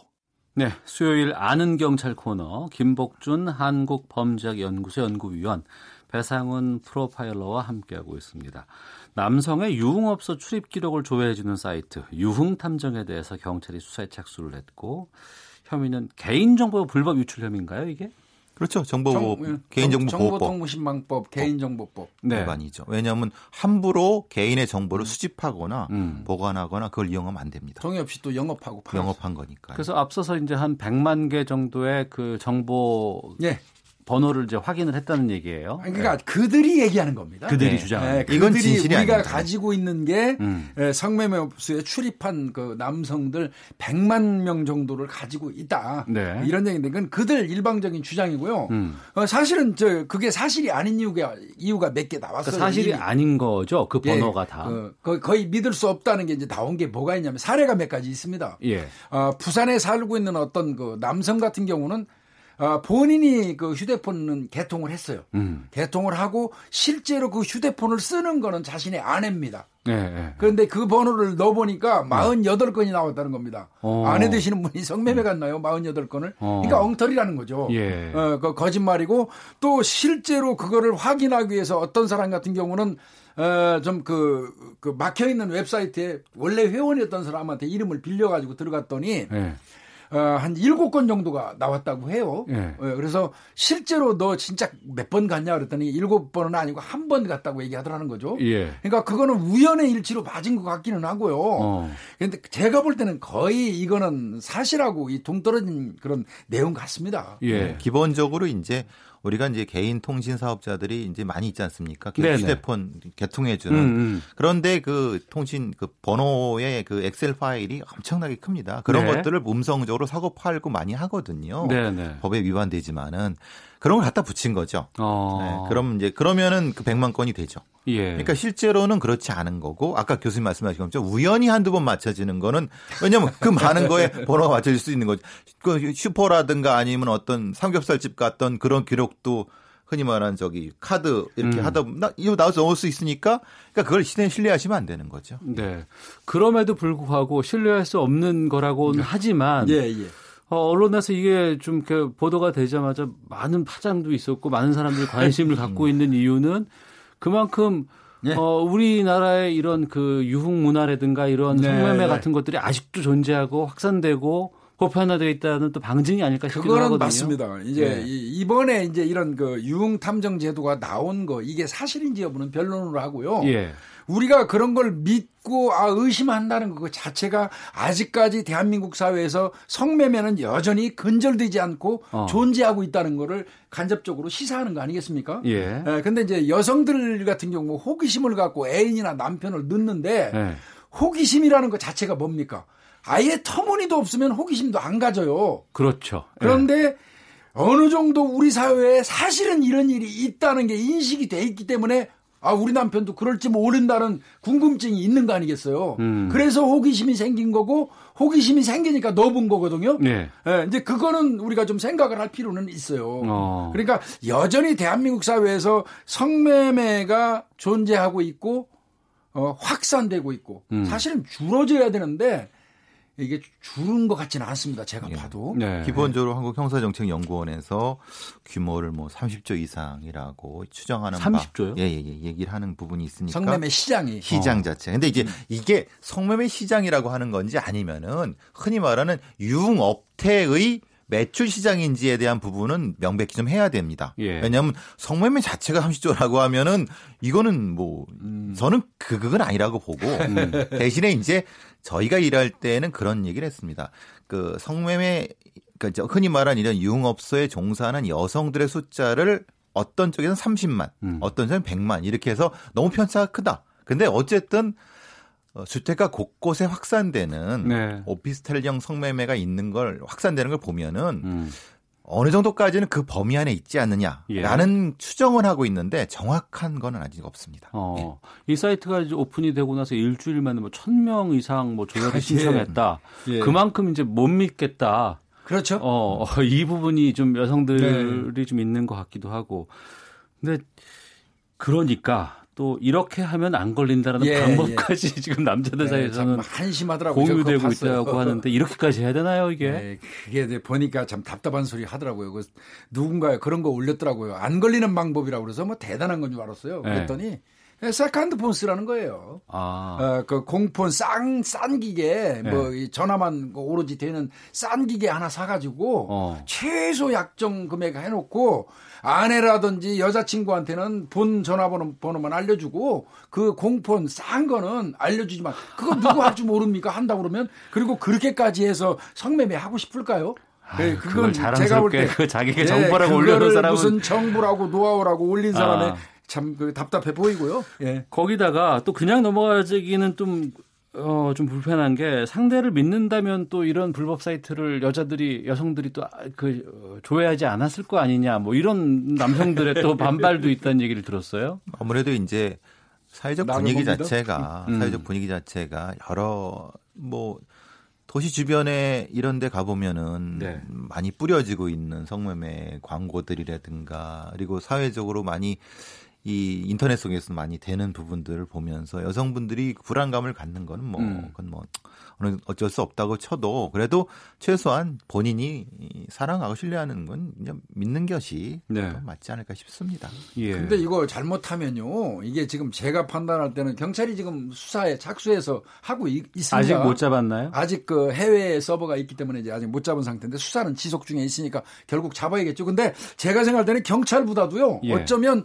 실제로 성매매 업소를 운영하는 실장이나 업주들이 먼저 잡을지도 모르겠어요. 어. 이, 이 사건 사건이 터지면서 보도가 터지니까 예. 실제 성매매 업소를 운영하는 사람들이 영업이 안 될 수밖에 없죠. 어. 그래서 그들이 더 난리래요 지금 예. 어, 장사 못하겠다고 이제 이런 얘기하는 모양인데 경찰보다 빨리 잡지는 않기를 바랍니다만은 경찰이 어. 빨리 잡아야겠죠. 근데 사실 가능성이 이제 적어서 허위의 자료를 가지고 지금 이렇게 좀 사기를 치는 것 같기도 하고요. 예. 어 지금 그 어떤 현상이 나타나냐면요. 어 지금 당신이 나한테 당신의 남자친구를 조회 의뢰한 사실을 음. 내가 당신 남자친구한테 얘기하면 어떡할 거야? 음. 내그 얘기해서 당신하고 헤어지게 만들 거야. 그러니까 돈 줘. 그러니까 이걸 가지고 협박이 생긴 거예요, 2차 이제. 범행과 협박이 그렇습니다. 나올 수도 있다는 거군요. 그렇죠. 공갈이 되는 거죠. 예. 예. 어. 그래서 그런 그 저 부작용까지 초래되고 있다고 하니까요. 예. 절대 우리 지금 이 방송을 듣는 분들께서는 이런 조회는 하시면 안 됩니다. 이게. 예. 이건 불법적으로 하는 걸 불법을 하는 겁니다. 음. 이번 논란으로 인해서 뭐 일부에서는 그 어떤 그 성매매라든가 이런 것들을 좀 이렇게 그 신고하는 어좀 뭐 네. 파파라치 뭐 이런 성파라치. 것들 성파라치. 예, 예. 이런 제도를 좀 부활시키자는 목소리도 좀 커지고 있거든요. 너무 음성적으로 좀 되고 있지 않냐? 뭐 아니 근데 부분들이. 부활은 아닙니다. 어떻게 보면 어. 활성화죠. 예. 왜 그러냐면 이게 아마 2004년도 참여정부 때 그 당시에도 성매매 문제가 상당히 심각했어요. 그래서 예. 이 성매매를 근절시키려고 이제 성파라치 제도를 좀 그 실시했어요. 아 예. 네, 그래가지고 이제 뭐 어, 제보를 주는 사람은 차등 해가지고 보상금도 지급하고 해가지고 비교적 좀 활성 화됐는데 음. 물론 이 파라치 제도라는 것 자체가 네. 어떤 어떻게 보면 국민들 간의 위화감 조성이 되는 그 측면이 다분히 있어요. 음. 예, 그러다 보니까 이제 서서히 줄고 줄고 줄어서 지금은 이제 아주 그저 숙면 상태에 있는 거죠. 네. 그래서 뭐 결국 다시 한다 그러면 음. 활성화죠. 깨워서 일으켜가지고 다시 활성화한다는 이제 그런 개념이 있기는 하죠. 네. 뭐 이런 형태의 뭐, 뭐 개파라치도 있고 이런 파라치는 아주 이제 그 뭐라 그러나 최후의 방법인 거고 음. 우리의 어떤 어, 술 문화 네. 그리고 음. 이제 어떤 이- 어떤 이 건전한 어떤 뭐 여흥 문화를 에, 발전시키면은 음. 자연스럽게 이건 줄어들지 않을까 싶습니다. 우리의 서로 신뢰하고 네. 그 건전한 문화가 확산되는 것 이것이 정답이지 않을까 싶습니다. 알겠습니다. 자, 한국범죄학연구소 김복준 연구위원 배상원 프로파일러와 함께 아는 경찰 함께했습니다. 오늘 두 분 말씀 재밌었습니다. 말씀 네. 고맙습니다. 네, 고맙습니다. 감사합니다.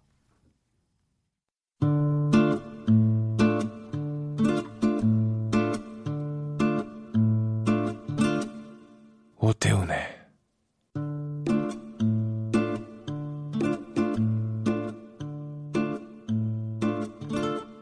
시사본부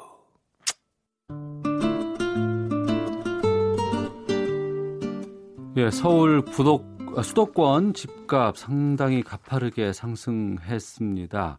이것 잡기 위해서 정부가 신규 택지 후보지를 물색 중인 상황에서 정부 여당을 곤란하게 하는 일이 있었죠. 여당 의원이 LH 한국토지주택공사에서 입수한 자료를 토대로 신규 택지 후보지 8곳을 미리 공개를 했고 이 때문에 신규 택지 공급 계획을 정부가 다시 짜야 하는 상황에 처한 것입니다. 여기에 또 그린벨트를 풀어서 택지를 공급해야 한다 이런 주장까지 좀 더해져서 부동산 시장의 혼란 가중되고 있는 상황인데요. 시사평론가 김성환 씨와 함께하는 김성환의 뉴스 소다 오늘 집값 폭등 또 신규 택지 후보지 공개에서부터 그린벨트 해제까지 그 속사를 들여다보는 시간으로 갖겠습니다. 어서 오십시오. 네, 안녕하세요. 예. 이 부동산 얘기 나오니까 설명하는 것도 참 힘드네요. 그렇죠. 뭐 이렇게 얘기가 꼬여 있어가지고 음. 그걸 다 풀어서 말씀드리는 것도 쉽지 않은 그런 것 같아요. 그러니까 부동산은 항상 양면이 있어요. 네, 맞아요. 예. 그래서 제대로 대처를 해야 되고 제대로 대처해도 쉽지 않은 것이 바로 부동산이 아닐까 싶기도 하고요. 아, 요즘 참 어, 이렇게 부동산 얘기만 나오면 한숨부터 나오는지 모르겠어요. 많은 분들이 그러실 것 같아요. 음. 요즘에 뭐 집값 올라가는 거 보면서 입을 딱 벌리고 할 말이 없어졌다고 하시는 분들 정말 많은데요. 네. 하, 한국의 부동산 시장은 정말 어떻게 한 단어로도 설명이 안 되는 것 같아요. 네. 그러니까 그렇게 어려운 상황에서 방금 전에 말씀하셨던 것처럼 이게 자극하는 뭔가의 사건이 벌어지고 나니까 음. 훨씬 수습하기가 어려운 이런 상황이 된 것 같습니다. 네. 그 수도권 신규 택지 후보지 공개에 대해서 좀 설명 좀 해주세요. 아 이게 저 또 또 한숨 나오려고 하는데요. 여당 의원이죠. 예. 민주당 신창현 의원이 지난 5일 언론에 보도 자료를 하나를 배포했어요. 네. 어, 국토부가 경기도 안산 두 곳하고 어, 과천, 광명, 의정부, 시흥, 의왕, 성남 이렇게 해서 여덟 곳을 신규 택지 후보지로 검토한다 이런 내용이고요. 네. 보도 자료에 경기도 관내 공공지구 주택지구 사업 추진 현황 음. 이 LH에서 받은 자료도 첨부가 돼 있었습니다. 신 의원은 자신의 지역구인 과천에 대규모 신규 주, 주택을 지으면 교통난이 훨씬 더 극심해질 거다. 그래서 이제 과천으로 사당하고 연결되는 데가 남태령 고개잖아요. 그렇죠. 예. 네. 지금 요즘 사당하고 이수 이수 교차로까지 남태령 넘어가는 데까지 교통 정체가 굉장히 심하긴 하거든요. 예. 근데 이걸 또 개발을 하게 되면은 훨씬 교통난 심해지니까 음. 교통 대책을 좀 수립해 달라라고 하는 내용까지 여기에 들어가 있었는데 네. 문제는 이게 어 아마 마, 보신 분들은 아시겠지만 엄청나게 휘발성이 강한 화두였다는 거예요. 음. 이 투기를 잡겠다고 택지 공급을 하는데 거꾸로 투기 세력의 먹잇감이 될 수 있는 택지 자료를 정부가 발표도 안 했는데 던져버린 셈이 돼버렸죠. 그렇죠. 예. 그러니까 뭐 후보지로 거론된 지역에 뭐 매수 문의가 폭증하고 호가가 뛰기 시작하고요. 음. 집값 폭등에 그러지 않아도 막 지금 속 속에서 열불이 나고 천불이 나는 분들이 볼 때 아니 이런 거 진짜 이렇게 공개를 해버리면은 투기 세력만 돈 버는 거 아니냐 이래서 어, 분노가 막 폭발을 했죠. 네. 국토교통부가 자료 유출자를 찾아내기 위해서 특별감사에 착수하기도 하고 그랬습니다. 그 최초 유출자를 언론에서는 발표한 것 같기도 하던데요. 근데 이것도 사실 오늘 들어서 갑자기 머리가 확 이렇게 헝클어져 버렸어요. 예. 왜냐하면 어제까 바로 한 불과 한 시간 전까지만 해도 경기도청에 파견 근무 중이던 국토부 사무관이 예. 어, 신창현 의원한테 어, 이 휴대폰으로 찍은 문서 파일을 보내줘서 그게 예. 이제 최초 유출이 된 것이다.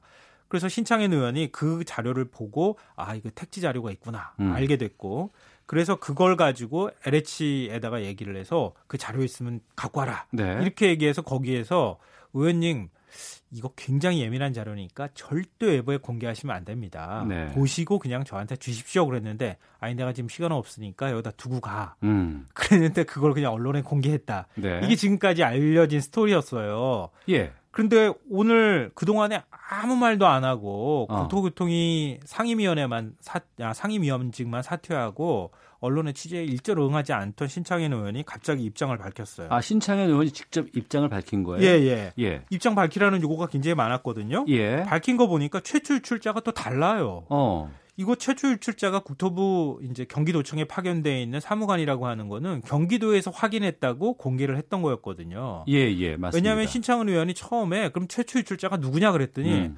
어, 나 처음으로 경기도청 공무원한테 자료를 받은 거야 라고 얘기를 했거든요. 그러니까 화살이 경기도청으로 가니까 경기도청에서는. 어, 우리는 아니야. 어, 우리는 그, 파견 온 사람이지 우리 직원은 아니야. 아, 그렇죠. 예. 그렇게 해서 공개를 했는데 알고 봤더니 오늘 얘기하는 게 김종청 과천시장 시장으로부터 최초 자료를 받았다. 과천시장이요? 과천시장한테 자료를 받았다고 얘기하고 있어요. 어. 그러니까 과천시장한테 어, 과잉 개발을 우려하는 얘기와 함께 문서 사진 4장을 받았고 그 사진을 보고 거기에 이제 후보지가 들어 있었겠죠. 그걸 보고 자기도 이제 뭐 이거는 제 추측입니다만 어 이런 게 있었어 해서 LH 공사한테 어, 자료의 보, 원본을 보여달라. 음. 이렇게 해서 내가 알게 돼서 언론에 공개하게 됐다. 그러니까 최초 유출자는 김종천 과천시장이다. 이렇게 얘기가 된 거예요. 그러니까 최초 유출자가 아니고 그럼 과천시장은 이미 알고 있었던 얘기 아니에요? 과천시장이 알려준 거죠. 그러니까요. 쉽게 얘기하면은. 네. 근데 어찌됐든 간에 어, 신창현 의원이 처음 알게 된 것은 과천 시장으로부터 알게 됐다고 지금 얘기를 하고 있는 거예요. 어. 기존에 본인이 주장했던 걸 다시 뒤집은 게 되고요. 예. 경기도청이 얘기한 것도 하고도 또 달라지게 됐습니다. 상황이. 음. 그러니까 그러면서 신창현 의원이 자료 어디에도 공개하지 말라는 표시가 없었고 어, 주민 공람 전인 지역은 공개하지 않았다. 네. 뭐 경솔했다는 지적에는 동의하지만 정보 유출로 몰아가는 것은 동의할 수 없다. 이게 사실상 그동안의 비판 여론에 반박하는 내용의 얘기를 했습니다. 예. 우리 사회에서 부동산 문제만큼 예민하고 또 서로 간의 의견이 다른 것이 막 많은 것이 흔치 않잖아요. 그럼요. 이런 상황에서 국토교통부는 아주 은밀하고 완벽하게 이제 비밀 하에 이런 것들을 계획하고 발표를 해야 되는데 이거를 또 과천시장이 만약에 알고 있었다는 게 사실이라고 한다 그러면 시장도 알고 있었다는 그것도 문제가 될 거고. 네, 맞아요. 또 그걸 받고 어, 하다못해 국회의원이라는 사람이 이거를 또 떡하니 자료를 달라고 요청도 하고 또 준다고 또 주기도 하고 이걸 또 언론에다 공개하고 이게 말이 되는 건가요? 목소리가 지금 높아지셨는데요. 아, 그, 말이 예, 안 되죠. 예, 예. 말이 안 되니까 많은 분들이 화가 나신 거죠. 음. 어, 왜냐하면요. 저도 예전에 아, 이렇게 땅 사러 다니시는 분을 만난 적도 있는데 네. 그렇게 땅을 사고 투기하고 그런 사람들이 제일 목말라 하는 게 뭘까요? 돈. 개발 정보죠. 정보. 개발 아, 정보. 저는 아무런 그게 안 되나 봐요. 돈이 못 사니까. 네. 아. 돈이 없다고 우리는 돈이 네. 없다고 생각하지만 예. 그들은 예. 정보가 없다고 생각하는 아, 거예요. 개발 호재. 그럼요. 예. 어디 개발한다 그러면 미리 가가지고 길목을 음. 딱 지키고 알박기를 하고 지키고 있어야 되잖아요. 예. 그러니까 그게 개발 정보인데 그 정보를 국토부에서 신규 택지 조성화해서 거기다가 아파트를 짓든 집을 지으려고 계획을 짜고 있다 그러면 이렇게 그림을 그릴 거 아니겠어요. 그렇죠. 지도 갖다 놓고. 예. 그 그림 그린 게 지금 이미 나가는 거 아니에요. 음. 그건 다 비밀로 해야지 되는 거죠. 아, 그럼요. 예. 그럼 그럴 것 같으면은 저라도 가서 사게요. 아, 실제로 그럴 돈은 없지만 많은 분들이 그렇게 생각할 거 아니겠어요? 음. 근데 그거를 과천시장이 아무리 자기 지역 얘기를 하더라도 그걸 어디서 주워 들었는지도 모르겠고 네. 그걸 공식적으로 국토부에서 줬을 리는 없을 것 같고요. 음. 그걸 알았다고 해서 국회의원한테 아이고 이거 지금 개발되는데 우리 과천 시민들이 굉장히 반대합니다. 이거 좀 어떻게 안 될까요? 그걸 또 얘기 들었다고 해서 그걸 LH 공사에다 얘기해서 자료를 갖고 오라고 하고 네. 갖고 오라고 했다고 또 갖다 주고 음. 그걸 받았다고 해서 또 언론에 공개하고 이거 말이 됩니까? 이게 여당 의원이 해야 될 일인지 모르겠어요. 그러니까 말씀하신 것처럼 무슨 뭐 부동산 업자가 개발 호재를 불법적으로 취득해서 거기에 사는 것도 문제라고 할 수 있습니다만 또 한편으로는 국가 국가 정책적인 면을 통해서 뭔가 개발이라든가 발전이라든가 어 이런 그 새로운 도시 계획을 하고 있는데 음. 이걸 지역 이기주의라는 차원에서 시장이라든가 국회의원들이 그걸 또 공포한다거나 갖고 있다는 그거 자체도 문제가 될수 있을 것 같기도 하고요. 정치권에서 그래서 그런 얘기가 나와요. 신창인 의원이 초선이거든요. 네.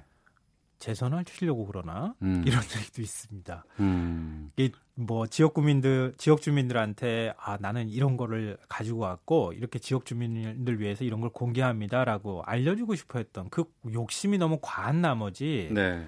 사회 공익적 목적의 문제라든가 이렇게 정보를 유출하면 안 된다고 하는 생각을 하지 못했던 거 아니냐. 음. 그럼 거꾸로 얘기하면 국회의원이 그런 정도의 판단도 안 되면 이 문제가 있는 거 아니냐 이런 얘기가 나올 수밖에 없고요. 실제로 어, 의왕이나 이런 곳에서는 네. 시민단체나 이런 데에서 국회의원직 사퇴하라는 요구까지 지금 하고 있는 상황이기도 합니다. 예. 그러면 이제 계획하고 검토하겠다는 그 신규 택지 후보지가 8곳이었나 그렇죠? 네, 예. 공개한 건 8곳이었어요. 예, 공개한 게 아니고 공개돼 버린 거잖아요, 그게. 아, 그렇죠. 그렇죠. 예. 그러면 이제 그곳은 이제 그대로 추진하기도 쉽지 않잖아요. 그 국토교통부만 지금 뭐 속을 끓이고 있는 상황이 된 것 같아요. 네. 거기다가 지금 그대로 하자니 누군가 가서 길목 지키고 있는 것 같고 음. 겁나잖아요. 네. 그러니까 비유를 하자면은 저기에 누군가가 딱 길목을 지키고 있는데 뻔히 그 길로 갈 수가 없잖아요. 음. 그 누군가가 지금 가서 투기 세력이 샀을 수도 있는데 그 땅을. 네. 그러니까 굉장히 곤란한 상황에 처해 있는데요. 그나마 뭐 다행이라고 할 만한 것은 수도권 신규 택지 후보지로 거론이 되는 게 한 44곳 정도라고 해요. 정부가 네. 준비하고 있는 곳이 어. 여기 한 36만 호 정도를 지금 짓겠다고 하는 계획을 짜고 있었다고 하는데요. 예. 그 중에 언론에 공개된 후보지가 14곳이에요. 음. 그러니까 물론 8곳을 지금 이번에 포함해서 서른 곳 정도는 아직 입지를 지금 못 정했다고 합니다. 네. 그러니까 계속 후보지를 지금 물색 중에 있는 상황인 거예요. 음. 그러니까 뭐 사실은 여당 의원이 공개를 했으니까 어디 대놓고 불만 섞인 얘기를 하기는 어렵지만 음. 국토부 입장에서는 지금 막 이렇게 지도 펼쳐놓고 뭐 여권 공 찾아가면서 찾고 있는 상황에서 그런 말이 나오니까 이걸 다 공개하기도 어렵고 지금 하여튼 소가리를 하고 있는 상황인 것 같아요. 네. 현 정부의 부동산 정책이 규제 일변도 규제 위주로 돼 있다는 것에 대해서 반발도 많았고 불만도 많았고 어, 새로운 그, 그니까 시장을 좀 열어줘야 된다. 이런 부분들. 그리고 이제 주택을 좀 이렇게 수요를 늘려줘야지. 이런 공급 정책을 음. 전혀 좀 전무하지 않느냐라는 비판이 많았고 그래서 이제 이 신규 택지라든가 이런 부분들이 좀 많이 시도가 됐던 부분이 있었잖아요. 그렇죠. 어, 어 그러니까 그 동안에는 세제 정책을 통해서 어, 이른바 이제 뭐 보유세를 늘리는 방향으로 음. 그리고 양도세 중과를 한다거나 아니면은 1가구 2주택 3두, 3주택자들한테 임대 사업자로 등록하지 않으면 안 거면 그냥 예. 집 팔아라. 어, 이렇게 얘기를 하고 있는 하는 정책을 추진해 왔거든요. 그런데 그렇게 했는데 지금 집값이 막 뛰기 시작한 거잖아요. 음. 그러니까 정부가 이번에 세제 정책, 정책과 함께 공급 정책도 같이 내놓자 이렇게 예. 해서 지금 이 문제가 신규 택지를 찾았는데 어, 갑자기 덜컥 이런 악재가 생겼으니까 정부 입장에서 사실 좀 난감하겠죠. 예. 그렇게 해서 이제 발표한 신규 택지 후보지가 이 사단이 났고 음. 또 이게 보니까 신규 택지 후보지가 상당히 그 그린벨트로 묶인 지역이 많이 있다라고 해서 또 좀 난리가 나고 있어요. 이것 때문에 정부 여당하고 박원순 시장하고 서울시장하고 또 갈등이 일어나고 있는 건데요. 어, 이 서울과 수도권 도심에는 신규 택지를 공급할 수 있는 곳이 유휴지가 많지가 않잖아요. 아시다시피. 거의 없죠. 예, 다 땅값, 지었어요. 땅값도 막 천정부지로 치워, 치솟아서 예. 거기를 다시 개발하기에도 부담스럽고. 음. 그래 자연스럽게 그린벨트로 눈이 돌아갈 수밖에 없는데요. 네. 문제는 그린벨트 해지 권한이 음. 지자체장한테 있어요. 일정 네. 면적이 널, 이상이 되면. 어. 근데 한 택지에 뭐 수천 가구 짓는 것도 아니고 수만 가구 정도를 짓게 되면은 그 해당 지자체장한테 이 해지를 해주십시오라고 얘기를 해야 되는데 이재명 경기도지사는 공공임대주택을 좀 늘려주십시오. 대신에 나는 풀어주겠습니다. 이런 식의 입장을 취했는데 박원순 시장은 안 된다. 음. 그린벨트 해제는 아주 극도로 신중해야 된다. 이런 입장을 취하고 있습니다. 네. 대신에 유유 철도 부지나 역세권 위주로 대체 부지를 오히려 도심 안에 확보하는 게 좋겠다. 이런 주장인데요. 뭐 정부 입장에서 보면은 어, 대규모 택지 개발을 하는데 서울 도심에서 재개발을 하게 되면은 부동산 또 이 폭동을 불러오지 않을까. 우리 네. 이른바 이제 딱지가 판매되거나 이거 있잖아요. 그렇죠. 네, 네. 재건축을 하거나 재개발을 하게 되면은 그러니까 차라리 그린벨트를 풀어서 공공임대주택을 조금 더 짓고 음. 어, 집값을 조금 좀 내려가지고 분양을 하게 되면 시장을 전체적으로 안정시킬 수 있지 않겠느냐 이렇게 얘기를 하고 있고요. 하지만 박원순 시장은 남아있는 그린벨트까지 우리가 다 훼손하면 미세먼지 사태나 이런 거 보지 않았느냐. 그러면 또 앞으로 도심 환경에 오히려 악영향을 미치게 될 것이다. 어, 이렇게 얘기를 하고 있습니다. 실제로 그린벨트가요, 1970년대에는 93억 9천만 제곱미터 정도가 됐어요. 네. 그러니까 이해가 잘 안 되시겠지만 서울시 지도를 그리고 그려서 예. 반지 꼬리처럼 이렇게 그린벨트가 있다고 생각하시면 돼요. 우리 반지 아, 모양. 테두리처럼. 네, 테두리. 예. 근데 그거를 야금야금 야금 다 풀었거든요. 예. 어, 여의도 면적 345배 넓이만큼. 그러니까 전체 그린벨트의 3분의 1 정도까지 가량을 이미 풀어둔 상태예요. 예. 근데 여기서 또 푼다? 이게 좀 문제가 있지 않느냐 반대하는 여론이 있고요. 네. 그린벨트를 풀어서 집 지으면 오히려 더 부동산 시장을 자극할 수 있다 이런 반대 여론도 있습니다. 어. 왜냐하면 이명박 정부 시절에 그린벨트를 풀어가지고 세곡동 보금자리 주택 지었거든요. 저도 사실은 청약 신청했었다 떨어졌어요. 당시 로또라는 얘기도 있었거든요. 네네. 왜냐 분양가가 4억도 안 됐어요. 거기 뭐 10억이 넘어갈 거 아니에요, 지금? 지금 10억 훨씬 더 넘게 가죠. 아, 그래요? 어. 그런 현상이 또 나타나는 거 아니냐. 오히려 예. 부동산 투기를 불러올 수 있다. 이런 우려가 우려의 목소리도 있습니다. 네. 지금 정부가 이번 주 내로 좀 추가 부동산 대책 내놓을 거라는 내일. 내놓는다는 얘기 나왔어요. 아, 방금 내일이요? 전에. 어, 그래요? 예. 뭘 담고 있을까요? 아, 이 내용이 엄청나게 많은데요. 예. 그 관심거리는 두 가지인 것 같아요. 네. 공급 정책이 거기에 들어가 있느냐. 음. 그리고 또 하나는 어차피 세제 정책이 들어갈 수밖에 없는 건 뭐 불가피한 것 같고요. 네. 어, 그- 그리고 토지 공개념의 개념이 들어가느냐 음. 이런 것 같은데요. 공급 정책은 지금 분위기로 봐서는 들어가기는 좀 쉽지 않아 보여요. 네. 왜냐하면 박원순 시장 문제하고도 좀 정리가 돼야 될 필요가 있잖아요. 어. 어, 그러니까 남아 있는 거는 세제 문제일 것 같은데요. 예. 종부세를 현행 2%에서 최고세율을 3%로 인상하거나 또 재산세와 종부세 그 최고 어, 한도를 지난 전년도에 비교했을 때 한 150% 정도 인상하는 게 가능하도록 되어 있는데 네. 이거를 300%로 확 늘리는 거죠. 어. 그러니까 공시 가액이 가액이 높아지면 전년도에 1천만 원이었던 세금을 1 1,500만 원까지 낼 수 있었던 것을 3천만 원까지 세금을 내도록 그러니까 굉장히 보유세 부담이 늘어나겠죠. 네. 이런 것들 등등 해가지고 얘기들이 많이 지금 거론이 되고 있습니다. 아직 확실한 건 아니고요. 예. 그리고 토지공 개념의 개념이 좀 들어갈 거라는 얘기가 있는데요. 네네. 간단하게 말씀드려서 토지 초과 이득을 환수하는 이런 개념이 들어갈 가능성이 있어 보여요. 예. 근데 이게 참여정부 시절에 관련 법령이 있다가 음. 어, 외환위기, 금융위기 있을 때 이걸 법이 폐지가 됐거든요. 이걸 다시 도입하는 방안이 들어가지 않겠느냐라고 하는 추측이 나오고 있는 상황입니다. 네. 토지 공개념은 이전에 김영삼 정권 때부터 참이 부분들이 좀 많이 좀 부변이 됐었죠. 뭐 토지 공개념 이렇게 해가지고 법이 별도로 있는 것은 아니고요. 개념은 헌법 안에 일부분 녹아 있습니다. 어. 녹아 있는데 예를 들어서 토지는 대한민국 토지는 땅덩어리는 한정돼 있잖아요. 그렇죠. 뭐 늘어날 수도 있는 건 아니고. 예. 예. 근데 그걸 개발하는 이익은 소유한 사람이 개발까지 그 토지가 가격이 올라가는 데 따른 이익까지 다 가져버리면은 음. 이 자산에 대한 빈부격차가 너무 심각하게 나타나잖아요. 예, 지금도 심각하고요. 예, 예, 물론 당연하죠. 근데 이것을 토지를 개발해서 나타 나오는 이득을 음. 어, 공공의 이익을 위해서 한, 환수를 하도록 하는 이런 개념이 들어가는. 그러니까 소유는 개인이 하되 거기에 따라서 이용을 했을 때 얻어지는 이익은 공공으로 환수한다. 이런 네. 개념이 이번에 들어갈 가능성이 있다는 얘기가 나옵니다. 네. 그러니까 그 정부의 부동산 대책 내일 나오는 걸로 지금 발표가 네, 된 네. 거죠. 지금 이제 일자는 정해졌고요. 아직 네. 구체적인 내용이 들어가 있지는 않은데 알겠습니다. 아무래도 기존보다는 세제 정책이 훨씬 더 어, 강화된 내용이 들어갈 가능성이 있어 보입니다. 네, 뉴스 소다 김성환 평론가와 함께했습니다. 오늘 말씀 고맙습니다. 네, 고맙습니다. 예. 어, 잠시 후 2시부터 제408차 민방위 훈련 방송 이어진다고 합니다. 참고하시고요. 오태훈의 시사본부 오늘 순서는 여기서 마치도록 하겠습니다. 저는 내일 오후 12시 20분에 다시 인사드리겠습니다. 내일 뵙겠습니다. 안녕히 계십시오.